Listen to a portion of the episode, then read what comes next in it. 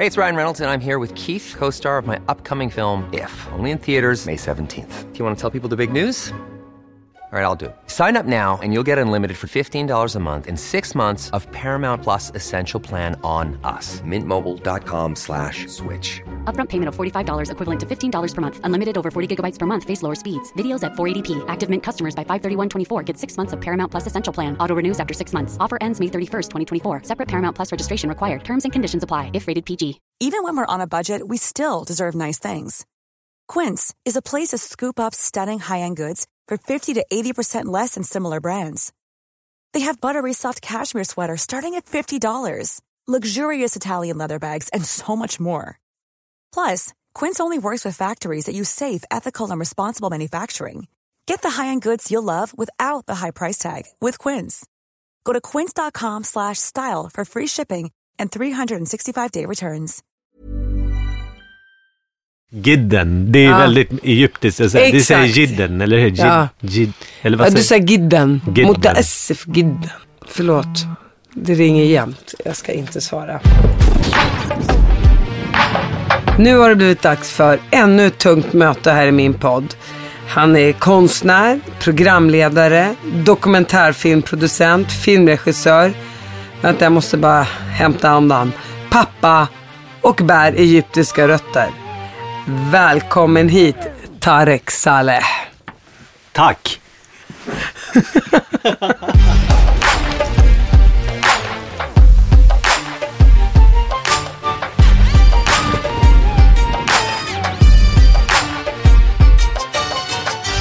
Eh, ordet boll säger vi tabe på, ara- på syrisk arabiska, men det heter ju kora. Kora, ja. Ja, på läs och skriva arabiska. Så att kan man läsa och skriva då förstår man ju all arabiska i hela arabvärlden. Jag kan ju läsa och skriva, men jag är skitdålig på att prata. Ja, men det är två olika saker. Absolut, och vet du vad det jobbiga är? Det, det som faktiskt är en politisk grej som folk inte pratar om, det är ju att arabiskan, på grund av att det finns två språk, så, är det, så kan det också, det är ju en del av det att människor blir manipulerade, är att det hela tiden är någon som tolkar det skrivna till massorna. Så att i Egypten, alla de här populära imamerna, till exempel, du vet tv-imamer, de förenklar ju budskapet då från Koranen till exempel. Eh, och det är så farligt för att de kan ju verkligen hitta på egna grejer för att styra och ställa. Liksom. Exakt, för prata och skriva är inte samma sak. Nej, för vanliga människor kan inte läsa Koranen till exempel.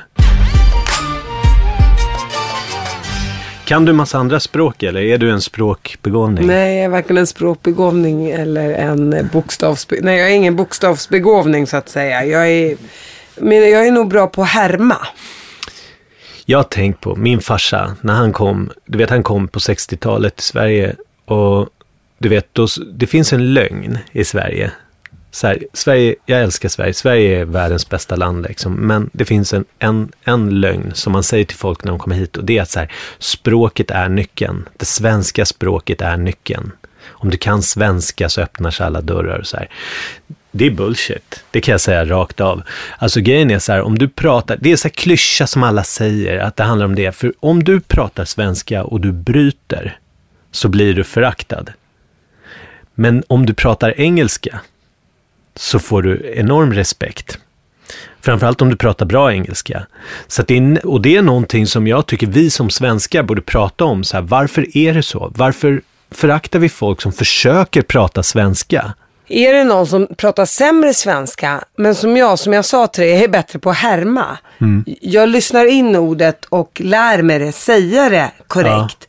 Då är man svensk. Ja, För då är ju du som jag, för du låter som jag. precis. Men jag märker ju för sig när jag kommer tillbaka lite till förorten när man träffar gamla vänner. Man bara tja, fan hur mår du? Mår du bra? Man, man hör ju man går tillbaka lite då. Det tar fem minuter och sen är man tillbaka på... I det. Men du vet, du och I jag är helt olika där. Ja. Alltså det är faktiskt intressant nu när du säger det. För jag, jag är ju jättedålig på att härma.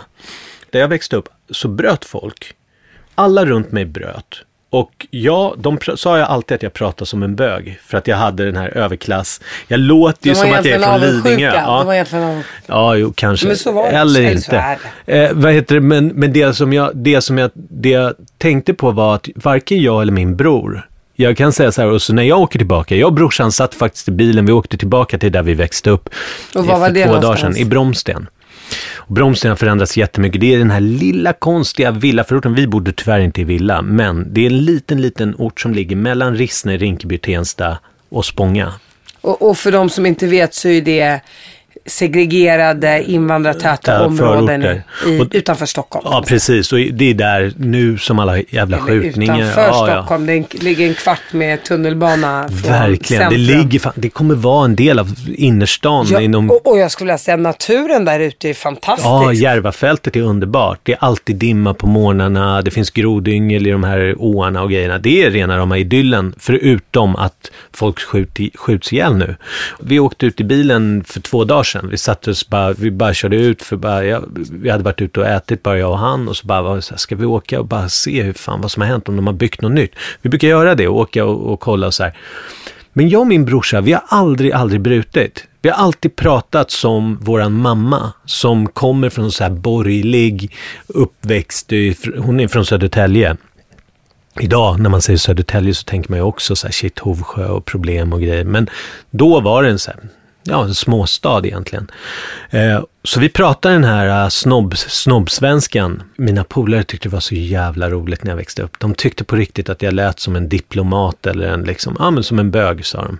Och jag, jag har, men jag har aldrig, aldrig kunnat lägga mig till, du, du vet, så att jag, jag, jag är faktiskt avundsjuk på den där förmågan att kunna så här, uh, jag, jag lägger inte riktigt till den, men jag blir lite mer gestikulerande och jag kör mer, jag anpassar mig mer, lite mer kameleont.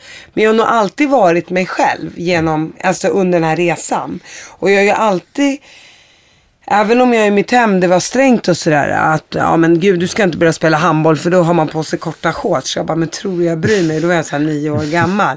Du vet i en muslimsk familj med många döttrar och två söner så har jag nog alltid liksom varit lite kille Ja. i min familj. Jag brukar bara säga att det saknas en snopp här.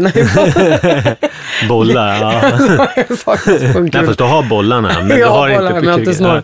Jag har brösten, vad det du tänkte på. Nej. Shit, nej, vänta, jag, jag sa inte det. Alltså, me too. Jag sa det inte, jag svär, jag sa inte det.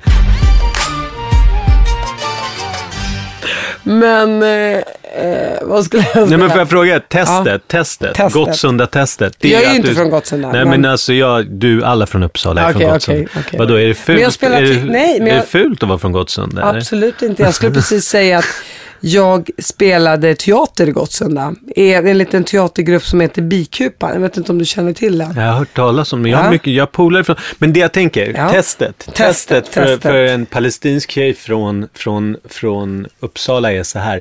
Hur säger du, säg på svenska, jag vill inte säga, jag vill inte påverka dig, shit på svenska. Skit. Ja, gud vad fint. Du säger verkligen svensk. för du vet, i Gottsunda säger man skit. Skit. Alltså, för det kommer från skära, skit. Ja, svenskarna får väl anpassa sig lite. eller hur? Skit. Och det låter verkligen, det låter bättre än det svenska skit, eller Ja, skit. det låter för verkligen- trevligt. Ja, skit. Man hör vad det är. Alltså att det är skit. Jag bodde först i Bergshamra. När jag flyttade till Västerort så var det en chock för mig. För att det var, det var redan då segregerat. Och jag kommer ihåg... Och vilket år var det här? Det här var när jag var 10 och jag är 72, så det var 82. Jag, jag breakade, jag, dansade breakdance och så hade jag, skulle jag åka till stan och för att snabbaste vägen då till stan var att gå upp till Rinkebys tunnelbana. Och då kommer jag ihåg en gång när jag var på väg hem, jag hade min bandspelare som man hade med sig när man skulle breaka. Jag gick själv där på gatan, så, vägen, så kommer det fem turkar på BMX-cyklar. Och när de passerar mig slänger de ett äpple i huvudet på mig. Eh, och jag bara, vad fan, jävla turkjävlar! Jag skrek efter dem. Och du vet, alla bara, bara vände om. Tänkte du då, vad fan var det jag sa? Ja, vad fan var det jag sa? Då, Vad hände? Ja, men jag fick stryk. Jag fick stryk, men de tog inte bandspelaren. Först de försökte ta bandspelaren och jag höll i den krampaktigt, så slog de ner mig. Och då fattade jag så här, shit, alltså det här är helt annorlunda från där jag kommer ifrån.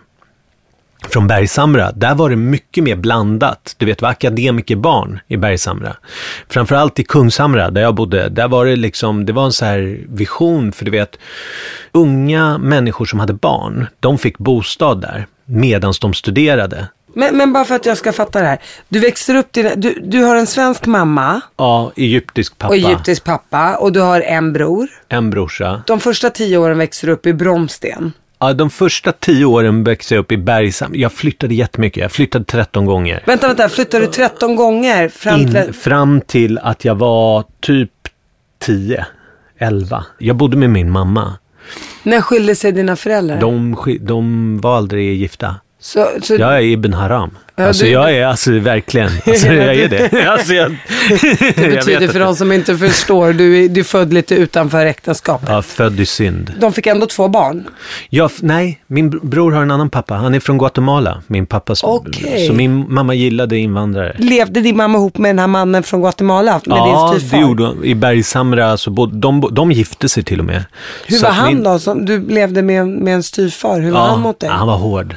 Stenhård. Jag fick stryk av honom faktiskt. Ofta? Ja, det fick jag. Och eh, min farsa har aldrig slagit mig, vilket är väldigt ovanligt för en arabisk pappa. Ja, och jag bara tänker en arabisk pappa som vet att du blir slagen av din styvfar. Han fick veta det och han bestämde träff med, med eh, Mario, alltså, som är min brors pappa och sa, rör min son en gång till dödar jag dig. Och sen slog han mig aldrig mer. Precis, det var det jag tänkte. Ja. För jag vet den mentaliteten. Du rör Ja, ja. inte mitt barn. Det är bara jag som slår mitt barn. Exakt. Men min farsa slog faktiskt aldrig mig. Han har aldrig, aldrig slagit mig. Och min pappa blev slagen väldigt mycket som barn. Men han bestämde sig och det tycker jag är också en sån här grej. Jag, jag vill ge honom props för det, för min pappa är väldigt gammal idag. Men han var så här, han visste att det var fel. Han var nära flera gånger. För jag var jobbig ungdom. Men han var så här, jag ska inte, han, han sa det är bättre i Sverige för att de slår inte sina barn och det är bättre. Men du bo- bor ändå hos din mamma. Var Ja. bor din pappa? Han bor också i Sverige. Ja, han bor i Sverige. Han bodde vid Ringen då. Sen flyttade han till Hornstull. Jag var där varannan helg fram till att jag var 16. Då flyttade jag hem till honom. Min mamma var ungefär 20 när hon fick mig. Eh, och eh, min styvfar då, vid den tiden, han var ännu yngre. Han var yngre än henne. Så han var typ 23. Och idag, du vet, när jag ser unga människor så tänker jag så här, shit, tänk dig, fan. Så, de, var, de var så små. Man var knappt klar med nappflaskan själv. Liksom. Nej, och så står de där och så ska de försöka, du vet, figure it out. Och han såklart kom, Guatemala är ett väldigt våldsamt land. Det var under den tiden han fått halva sin familj utraderad liksom. Och han tyckte verkligen om mig. Det var det som var paradoxen. Han verkligen tyckte om mig. Han trodde att det var bra uppfostran. Slog han sin egen son? Ja, det gjorde han också. Men du vet, där, det är skillnad för jag har ju spenderat mer tid med min brors far än vad han har gjort. Kan man säga.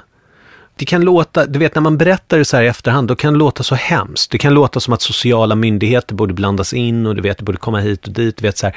Men du vet ju, du vet, det är en skillnad. Du vet att om alla blir slagna, du vet, så är det inte lika farligt. Det är fel och det är fruktansvärt och min pappa gjorde en grej av det. Men du vet, om alla i ens område får stryk, Jo, men sen kan man ju också säga, vad är att få stryk? Är det Ja. att man nyper någon i örat eller att man puttar undan någon eller att man står och stampar på någon? Det finns ju liksom Mm. Ja. grader Ja, i helvetet. ja, verkligen, Så jag verkligen. förstår ju vad du menar. Ja, och jag blev inte misshandlad. Det var Nej, inte så. nej, utan han, precis. han, han tillrättavisade. Vid, vid några tillfällen så var det liksom på ett sätt som var helt fucked up.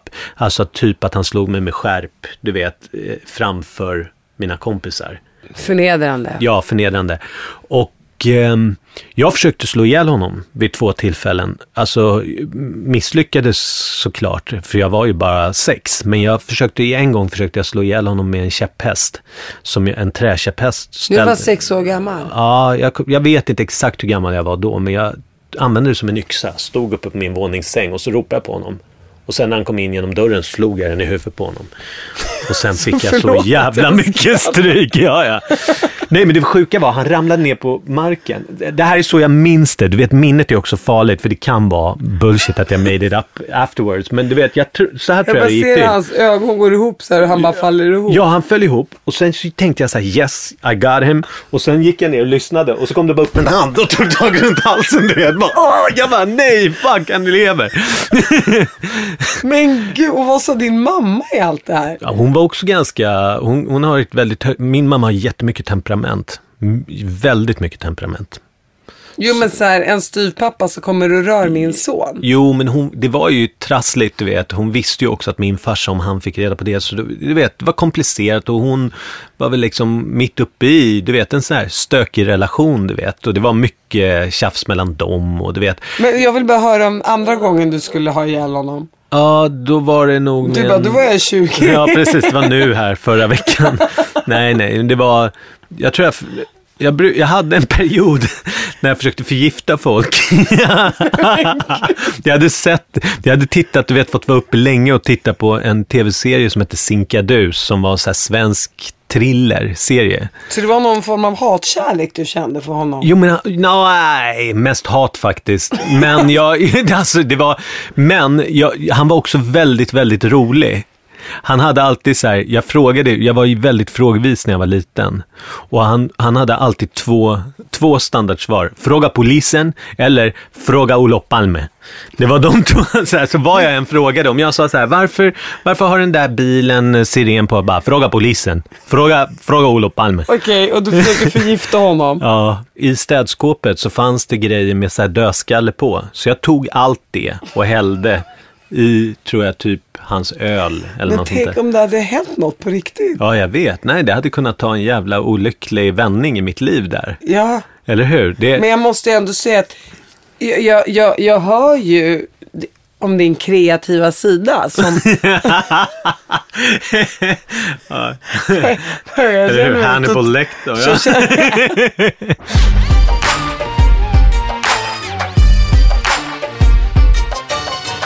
Jag har fått I, väl- innan vi går vidare Ja. bara, har du någon bra relation med den här Guatemala... Eh, vad, vad hette han nu? Nej, jag, nej alltså, vi, jag, har inte, jag hör liksom, ja, nej, ibland ringer han eller textar eller skriver på Facebook. Det är min far, brorsas farsa. Jag gillar honom. Jag gillar honom. Alla är produkter av sin bakgrund, Ja, sin man tid. har mer förståelse idag. herregud. Eller hur? Eller både och. Vänta, jag måste bara säga, för att jag har en dotter som är två år. Fan någon jävel skulle, inklusive mig själv, skulle göra henne illa fysiskt, slå henne liksom, eller göra någonting. Förstår du? Då jävlar. Och det, det är liksom, så jag har ingen förståelse för att man slår barn. Jag förstår, eller rättare sagt så här, jag förstår hur det kan hända för att man blir galen på sina barn. Men jag, så att jag, jag, det är ingen förlåtande eller ursäktande, men däremot så är det så här att herregud, du vet, jag, nej, jag har inga som helst issues med honom, utan tvärtom så tänker jag att liksom, Jag tänker min egen pappa som har varit sådär uh, full of himself hela livet och bara tittat på tv och kört ett race så hade jag varit så synd om honom och det har varit fel på samhället och det har varit fel på precis alla förutom på honom då. då. Och ingen är smartare och bättre än pappa än vad han har varit. Inte för, för så länge sedan så fick jag mig en sån här uh, en wake-up call. Där han berättade om flykten från Palestina då på 40-talet. Hur de fick fly till Syrien då i en sån här grön toffla och en röd liksom plasttoffla. Och vägen dit och uppväxten i, i Damaskus, det fanns ju inte ett samhälle som tog hand om det ekonomiskt som det faktiskt har gjort i Sverige. Hur han fick börja jobba tidigt, han fick hoppa av skolan fast han egentligen gillade skolan för att hjälpa till att försörja familjen och hur han hela sin uppväxt liksom blev kallad för åsnahmar av sin pappa och, och blev slagen. Och jag tror att det har ju präglat honom i vuxen ålder.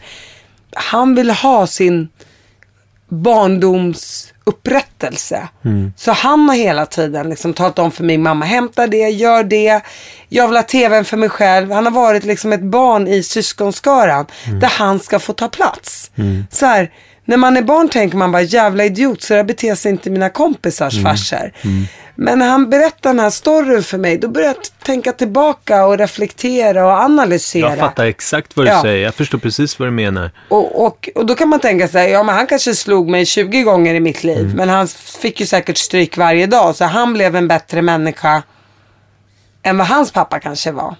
Och så får man hoppas att jag blir bättre än vad min pappa är. Det, det blir du. Och det som är Nej, grejen. Det vet jag inte. Jo, men det, blir, det är det ju. Det, du, det, och det som jag tror är så här att en av de fantastiska grejerna med att vi flyttar på oss, att vi är tvungna att konfronteras med andra sätt att vara. Till exempel så här, jag och min tjej, vi fick barn utan att vi var gifta. Och när jag kom till min familj i Egypten så jag är jättenära mina kusiner. Vi är nästan som syskon och de har barn. Och då frågade min kusin mig så här, ah, kan du tänka dig att säga att ni är gifta till mina barn? Jag är rädd att de får idéer. Hennes dotter är liksom, du vet, hon är 13-14 år, jättesmart tjej, du vet. Så jag var så här, men självklart, alltså jag vill inte, jag vill inte fucka upp för er. Ni, ni vet, det är svårt att förstå, men i Egypten, du vet, du går en väldigt smal väg. Det är liksom, misslyckas du så är det liksom, ja men, it's over. Alltså du måste göra ditt absolut yttersta i skolan. Du måste, du vet, det är liksom ett jättehårt samhälle. Hennes bror säger, som är flera år yngre, säger så här, men ni är ju inte gifta. Och då säger hon som är äldre, vad, vad spelar det för roll? Det räcker väl med att de älskar varandra, säger syrran, alltså hon, den äldre, bara, de älskar ju varandra och det är liksom, var, var, var, var, det är inte din, det är inte din e-, liksom ensak. Och då var jag så här, jag avbröt dem och sa så här, lyssna, det är annorlunda i Sverige. Det är annorlunda i Sverige. Här i Egypten, jag vet liksom era föräldrar är så här oroliga och så, och det beror på att här är det helt andra regler som gäller. De bara, men du behöver inte säga, vi vet, vi vet. Vi tittar på tv, vi på nätet, vi ser, vi vet. Och då jag blev så jävla glad, för jag bara tänkte så här, shit, du vet, de här, den här nya generationen, de vet mycket mer än vad vi vet. Men de påverkas ju av att de på riktigt sitter med någon som deras, deras mammas kusin som bor i Sverige som är filmregissör och som jobbar och gör grejer så här. De, så, så, säger, så, så tittar jag på ett annat sätt och det är så roligt, du vet, för att jag tror egentligen så här att världen håller på att bli bättre. Alla, alla pratar om att världen liksom är på väg åt helvete. Jag tror att världen håller på att bli bättre. Och alla så här Donald Trump och Jimmy Åkesson och dem, de har panik över att världen håller på att bli bättre. Och håller på att bli mycket mer intressant och att människor möts och träffas. Så de, de skriker bara högre och högre och högre och du vet, de bara liksom nej, världen håller på att gå åt helvete. Nej, världen håller inte på att gå åt helvete folk får välja vilka de faktiskt vill vara eller vilka de egentligen var ämnade att vara. Alltså en grej som jag tycker ibland är jobbig i Sverige, det är att, att kämpa är dåligt. Men jag tycker liksom att kämpa är bra och roligt. Det är kul att ha ett visst motstånd. Och jag kan bli avundsjuk, så här, gud, den där personen hade inget motstånd och vadå, den fick allt hjälp och den hade släktingar som kunde liksom, ja men du vet, fixa in den där och där och man själv har inte de kontakterna eller whatever. Men jag måste säga att, att jag har fått det där motståndet hemifrån och att jag har varit tvungen att över, överbevisa. Jag är väldigt tacksam för det idag. Alltså jag tycker att det har, varit, det har gjort att jag hela tiden har varit tvungen att fråga mig själv, så här, men måste det vara på det här sättet?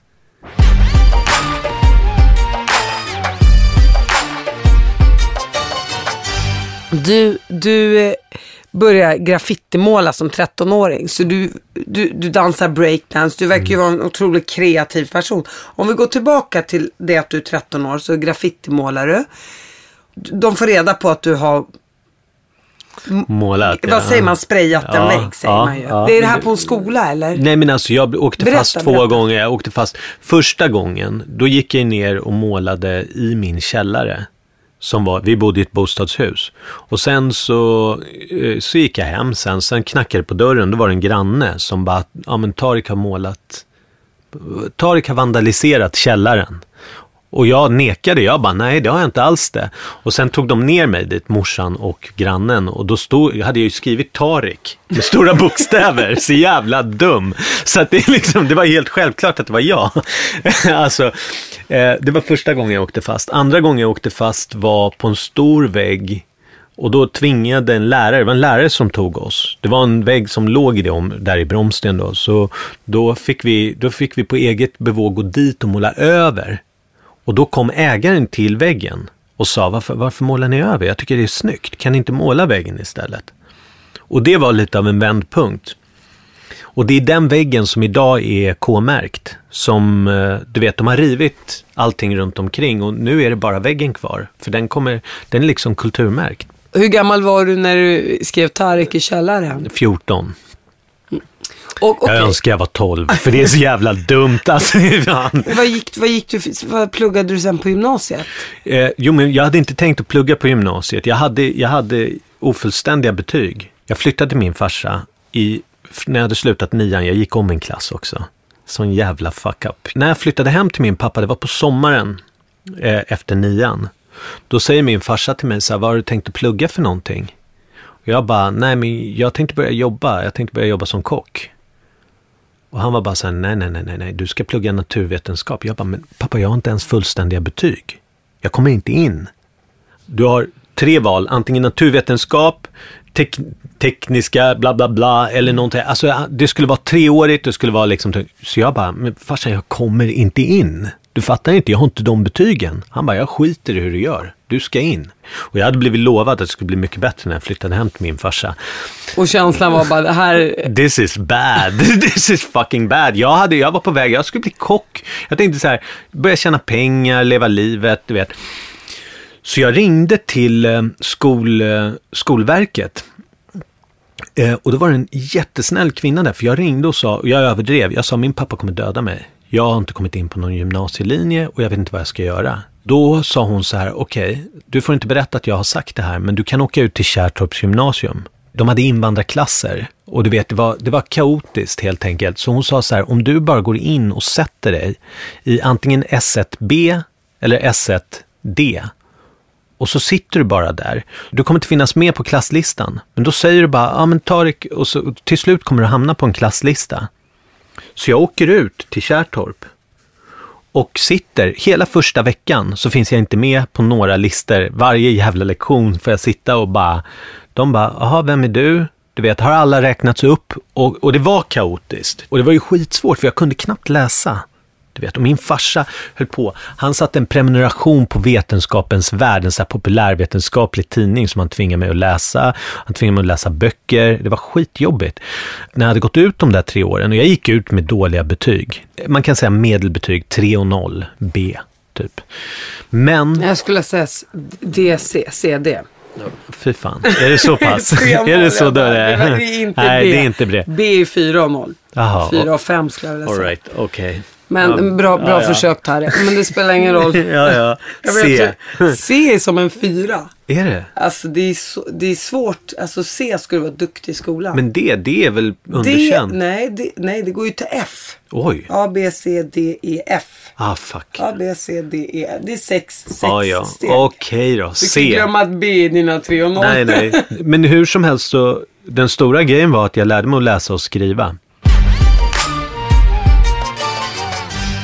Men din pappa pushar ju ändå dig. Han var ju väldigt, oh. du ska klara det här. Ja, ja, ja, ja. Men egyptier, du vet, det finns också en grej. Egyptierna, Men din pappa var ja. väl kanske väldigt ja. själv, ja, eller? Ja, han, han, ja, absolut. Och det är så här att Egypten är, det är skillnad på invandrargrupper. Man måste ju säga det. Egyptier generellt är ofta ganska drivna.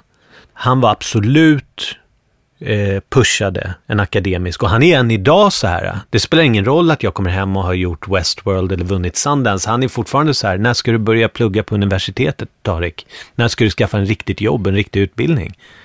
Men är inte det rätt skönt då? Jo. Och, Han ser dig som sin son och Tarek. Han, Ja, ja. Det är inte så, åh nu tycker jag om dig mer. Han är att- jättestolt också. Såklart. Sådär. Men han, det finns det här arabiska talesättet att ögat kan aldrig hamna ovanför ögonbrynet. Och det är liksom, betyder ju i princip att din pappa är alltid din pappa och din mamma är alltid din mamma också. Pappan i ögonbrynet. Bara, Jag Ja. måste förklara det här ja, på ja. svenska. ja, ja. Att du kan aldrig, du kan aldrig, Du kan aldrig höja dig ovanför dem. Så att Nej. säga. Ögat kommer aldrig ovanför. nej och det, det är liksom just det Förutom där- när man fått en smocka. Du blir lite Ja. svullen. Hörde då- du mitt arabiska skämt? Skämt, du sa skämt. Jag Jag hörde. snackar med en arab nu, jag anpassar mig. Ja, skit. Even on a budget, quality is non-negotiable. That's why Quince is the place to score high-end essentials at 50 to 80% less than similar brands. Get your hands on buttery soft cashmere sweaters from just 60 bucks, Italian leather jackets, and so much more. And the best part about Quince, they exclusively partner with factories committed to safe, ethical, and responsible manufacturing. Elevate your style without the elevated price tag with Quince. Go to quince.com slash upgrade for free shipping and 365-day returns. Hey, it's Ryan Reynolds, and I'm here with Keith, co star of my upcoming film, If, only in theaters, May 17th. Do you want to tell people the big news? All right, I'll do. it. Sign up now and you'll get unlimited for $15 a month and six months of Paramount Plus Essential Plan on us. Mintmobile.com slash switch. Upfront payment of $45 equivalent to $15 per month. Unlimited over 40 gigabytes per month. Face lower speeds. Videos at 480p. Active Mint customers by 531.24 get six months of Paramount Plus Essential Plan. Auto renews after six months. Offer ends May 31st, 2024. Separate Paramount Plus registration required. Terms and conditions apply if rated PG. också. Men då, okej, då pluggar du SAM och efter gymnasiet då, vad händer då? Nej men då, efter gymnasiet så började jag jobba som graffitimålare faktiskt. På heltid? Ja, eller, Hur fick man nej, jobb som först, graffitimålare? Ja, nej men det var, nej, vi hade, till att börja med, först åkte jag faktiskt till Alexandria och pluggade på Konsthögskolan. Ett år. Men var det, lite för att plugga eller var det lite för dig att hitta dina rötter också? Både kanske? och kanske. Det var, det var nog viktigt. Jag hade, då var det- jag var i en period, jag var verkligen inne i liksom islam och det var väldigt mycket, du vet, jag gick till moskén och bad fagr och liksom tyckte att jag var liksom Hängde du mycket med muslimska ungdomar Ja, på den ja, tiden? ja. Det och- var väldigt mycket och väldigt, alltså jag var på väg, alltså faktiskt att bli ganska radikal ett tag. Jag tyckte liksom... Du ville hitta en identitet? Det är ju så, det är ju så. Det är ju det som det handlar om väldigt mycket. Först är man hiphoppare, sen blir man muslim, sen blir man liksom, sen blir man en person. Sen får man inte göra någonting som muslim. Nej, jag är inte muslim längre. Nej, nej men det var, vet du vad, det, nej det var, det var jättebra. Får inte dricka, får inte det. Nej men jag tror att den stora grejen var att när jag spenderade ett år där och pluggade, det var under tid, det var du vet tidigt 90-tal, 91, 92. Och då var precis den perioden när den islamistiska rörelsen verkligen växte sig stark. Och det jag såg i Egypten var att det var så mycket bullshit. De var såna jävla hycklare. Och det var så jävla mycket show-off. Och det var så jävla mycket spela balla och spela liksom. Och det var så här, jag, jag kände så här, shit, jag, I don't buy this shit. Och då kan man ju ändå säga så här, här är du uppvuxen i Sverige, du har fått liksom bra värderingar hemifrån, du har lärt dig tänka på ett demokratiskt sätt och så kommer du ner dit.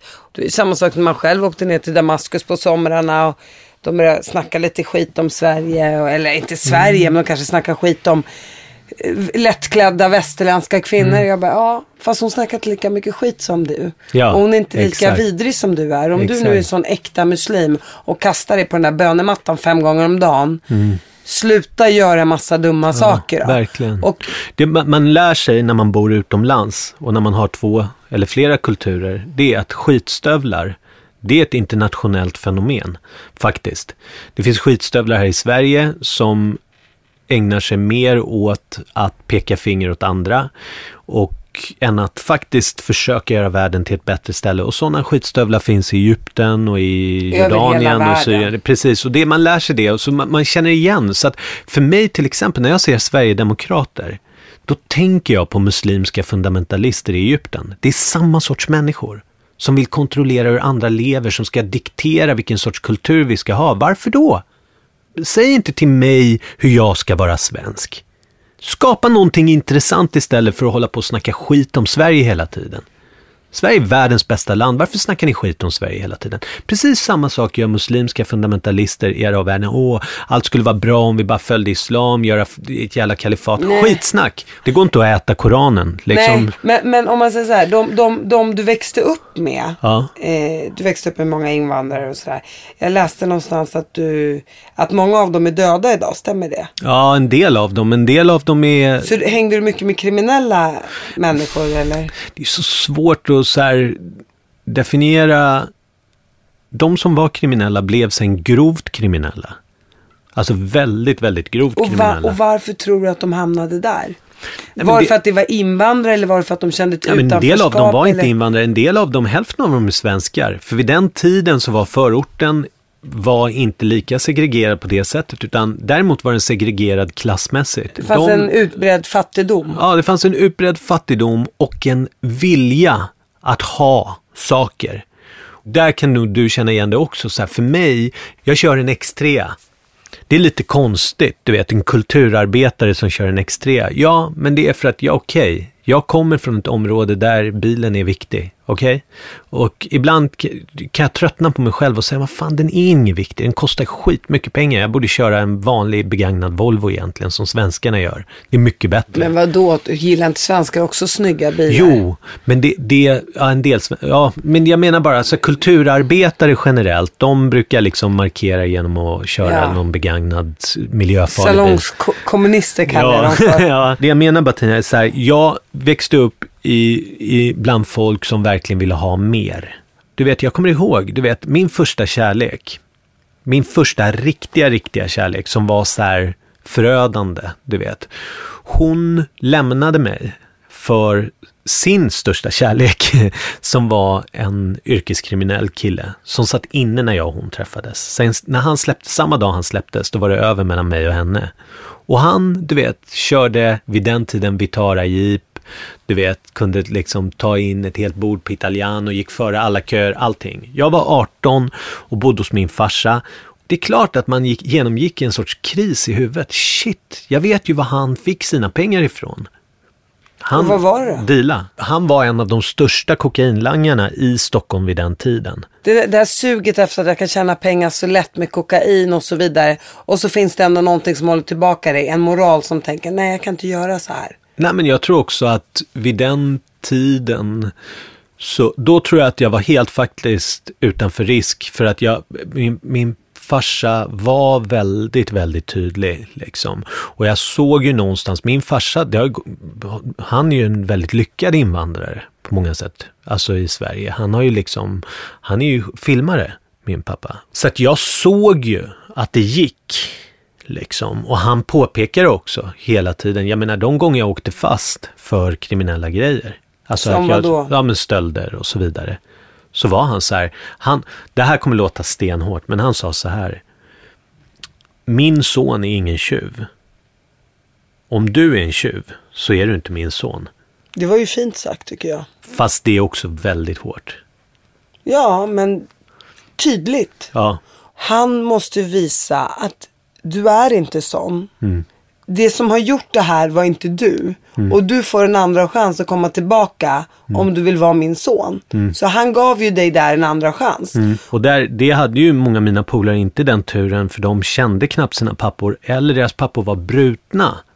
De har kommit hit, för det är en, en sak min farsa sa också som han hade genomskådat med Sverige.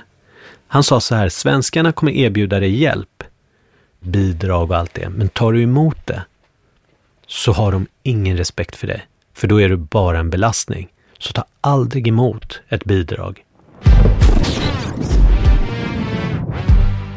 jag, jag jobbar ju verkligen för att man ska kunna säga vad man tycker och tänker. För att man också ska kunna bemöta folks Ja. fördomar och hur de känner sig. För det är okej att känna rädsla. Det är okej att, att tycka att någonting är fel. Man behöver inte bli kallad för det ena eller andra. Nej. Men, men, Fast och är man rasist tycker jag man ska kallas för rasist. är det att vara rasist för att man känner oro och Nej, rädsla? nej, det är det inte. Ska man behöva bli kallad för rasist för att man känner oro och rädsla? Nej, det tycker Nej, inte det du tycker heller. inte jag, nej. Det handlar inte kanske om så här invandrare och svensk. Jag tycker man kategoriserar. Det handlar ju om fattig och rik. Ja. Det handlar om så här, för mig är kanske teater, idrott, musik någonting som också kan föra bort det här barnet från ett problematiskt Mm. liv. Och kan man satsa på det och kan samhället se att vi kan införa mer fritidsgårdar, vi kan införa, vi kan betala för mer idrott Mm. till barn i utanförskap. När vi var barn fick man åka på sådana här kollon i några veckor. Göra mer sånt, Mm. liksom, satsa mer pengar på barn som lever i fattiga områden. Där de också får med och känna att de är delaktiga i samhället. Mm. Och de också får med och uppleva Sverige som det faktiskt är. Jag tror att man kan bryta många mönster på det sättet. Det tror jag med. Jag, tror, jag skulle vilja gå ännu längre. Jag skulle vilja säga så här. Barnen som bor i Sverige, var de än kommer ifrån, så är de barn. Du vet. Och om vi är överens om så här, Sverige som det land jag växte upp i som är ett av världens bästa land, länder. Du vet, vi har gått från att vara ett tredje världen-land till att vara ett otroligt rikt land, otroligt framgångsrikt land. Det har varit en del av framgången har varit att man har välkomnat människor från olika delar av världen och man har varit nyfiken, så man har avancerat. För många av de mest framgångsrika koncepten i Sverige är internationella koncept som H&M eller Ericsson eller IKEA. Allt det bygger på idén om att det inte bara är svenskt utan det är internationellt. Men idag står vi inför en grej att det finns en massa barn i Sverige som växer upp med jättedåliga förutsättningar. Alltså det är lätt att sitta här och säga de här fina sakerna, men vad gör jag personligen? Vad har jag?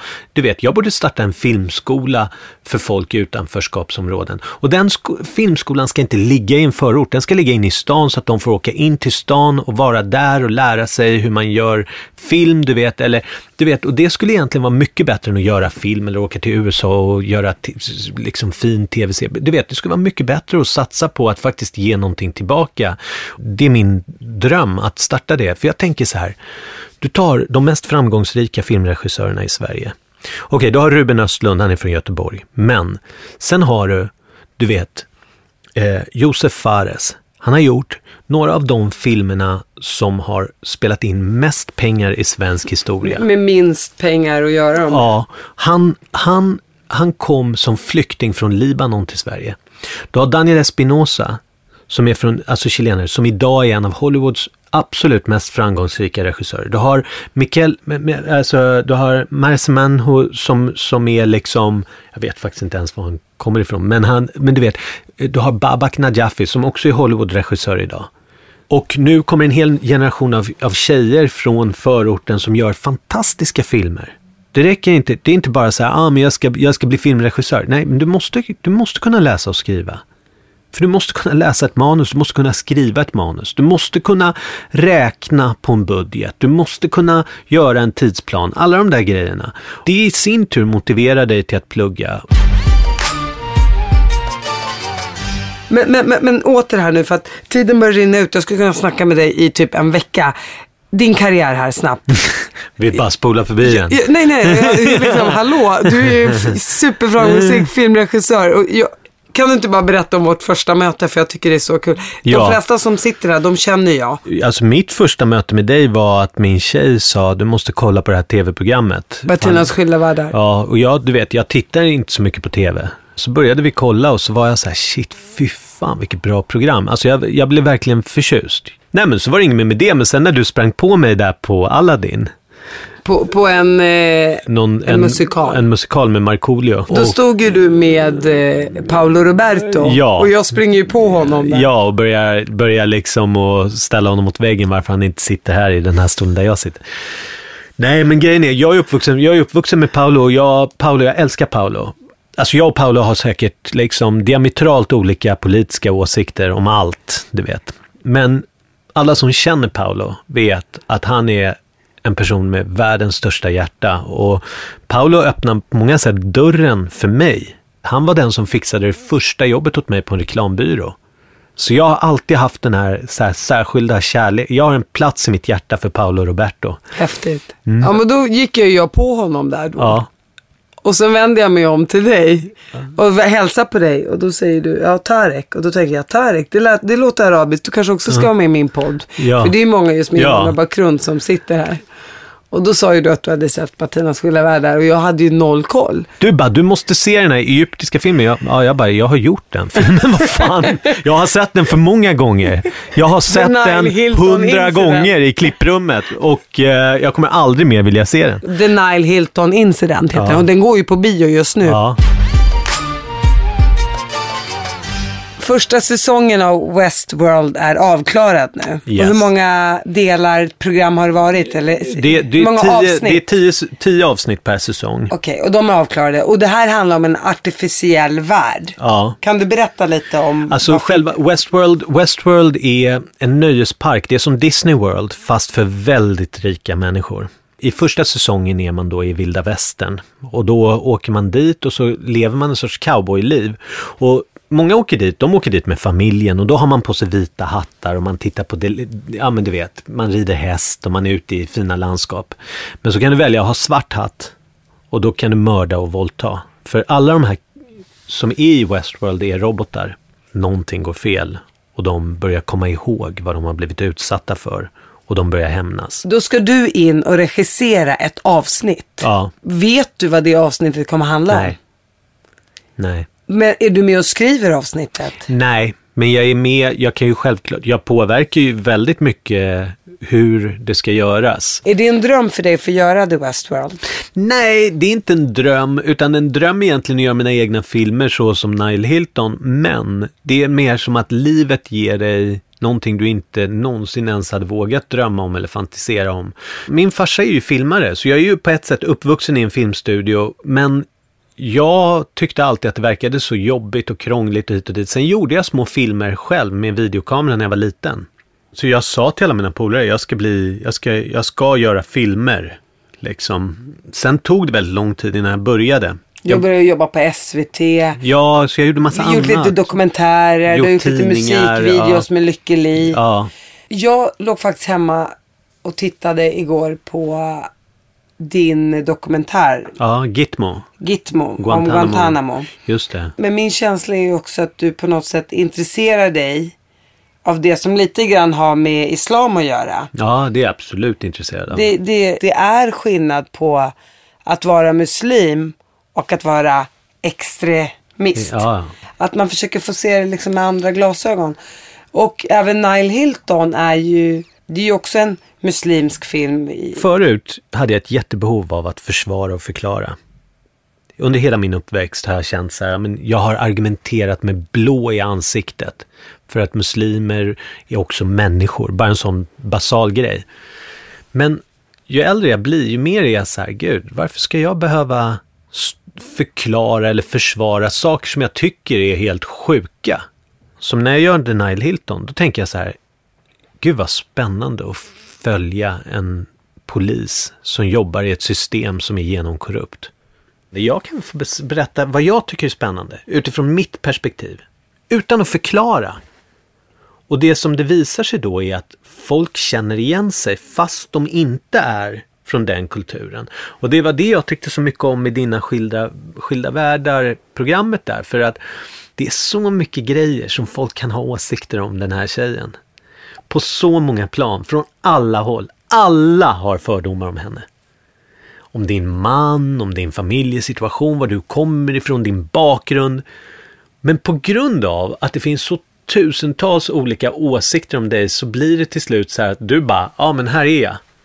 Fråga vad fan du vill. Jag menar, det är ju det är ju ganska komiskt på ett sätt. Jag menar, överklassen i Sverige, den påminner ju ganska mycket om, alltså, muslimska eller syrianska. Du vet, just med det här med att det är väldigt viktigt vilken familj man kommer ifrån och hur man beter sig och vad man sa till den och vem man gifte sig med. Allt det där är jätteviktigt. Men vanliga medelklassen skiter fullständigt i det. Ibland tänker man så här, "Ja, men vi är så olika för att vår religion skiljer. Nej, fast ni är båda uppvuxna med en silversked i munnen. Ni har båda era åsikter, ni håller er inom en sluten grupp, ni skickar era barn på privatskolor, ni, ni lever exakt likadant. Vad är, Ja, vad är Nu säger producen- producenten att vi har jävligt ont om tid. Ja, Ja, men det har vi. Och jag måste... Okej, Oh ska my jag tacka God. dig? Fan vad grymt. Nej men fan, vi hade kunnat snacka hur mycket... Vi får ta det här sen. Privat! Tarek, tack snälla för att du Det kom var hit. skitkul. Det var... Det var skittrevligt att du kom. skitbra. Tack, tack.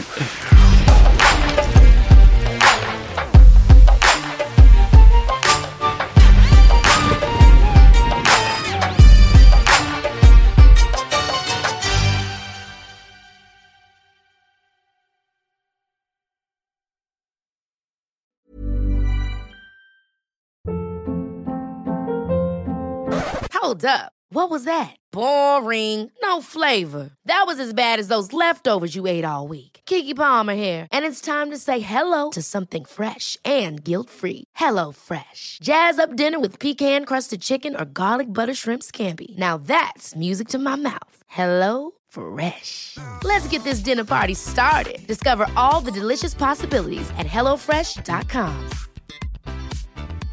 Hey, it's Paige DeSorbo from Giggly Squad. High quality fashion without the price tag. Say hello to Quince.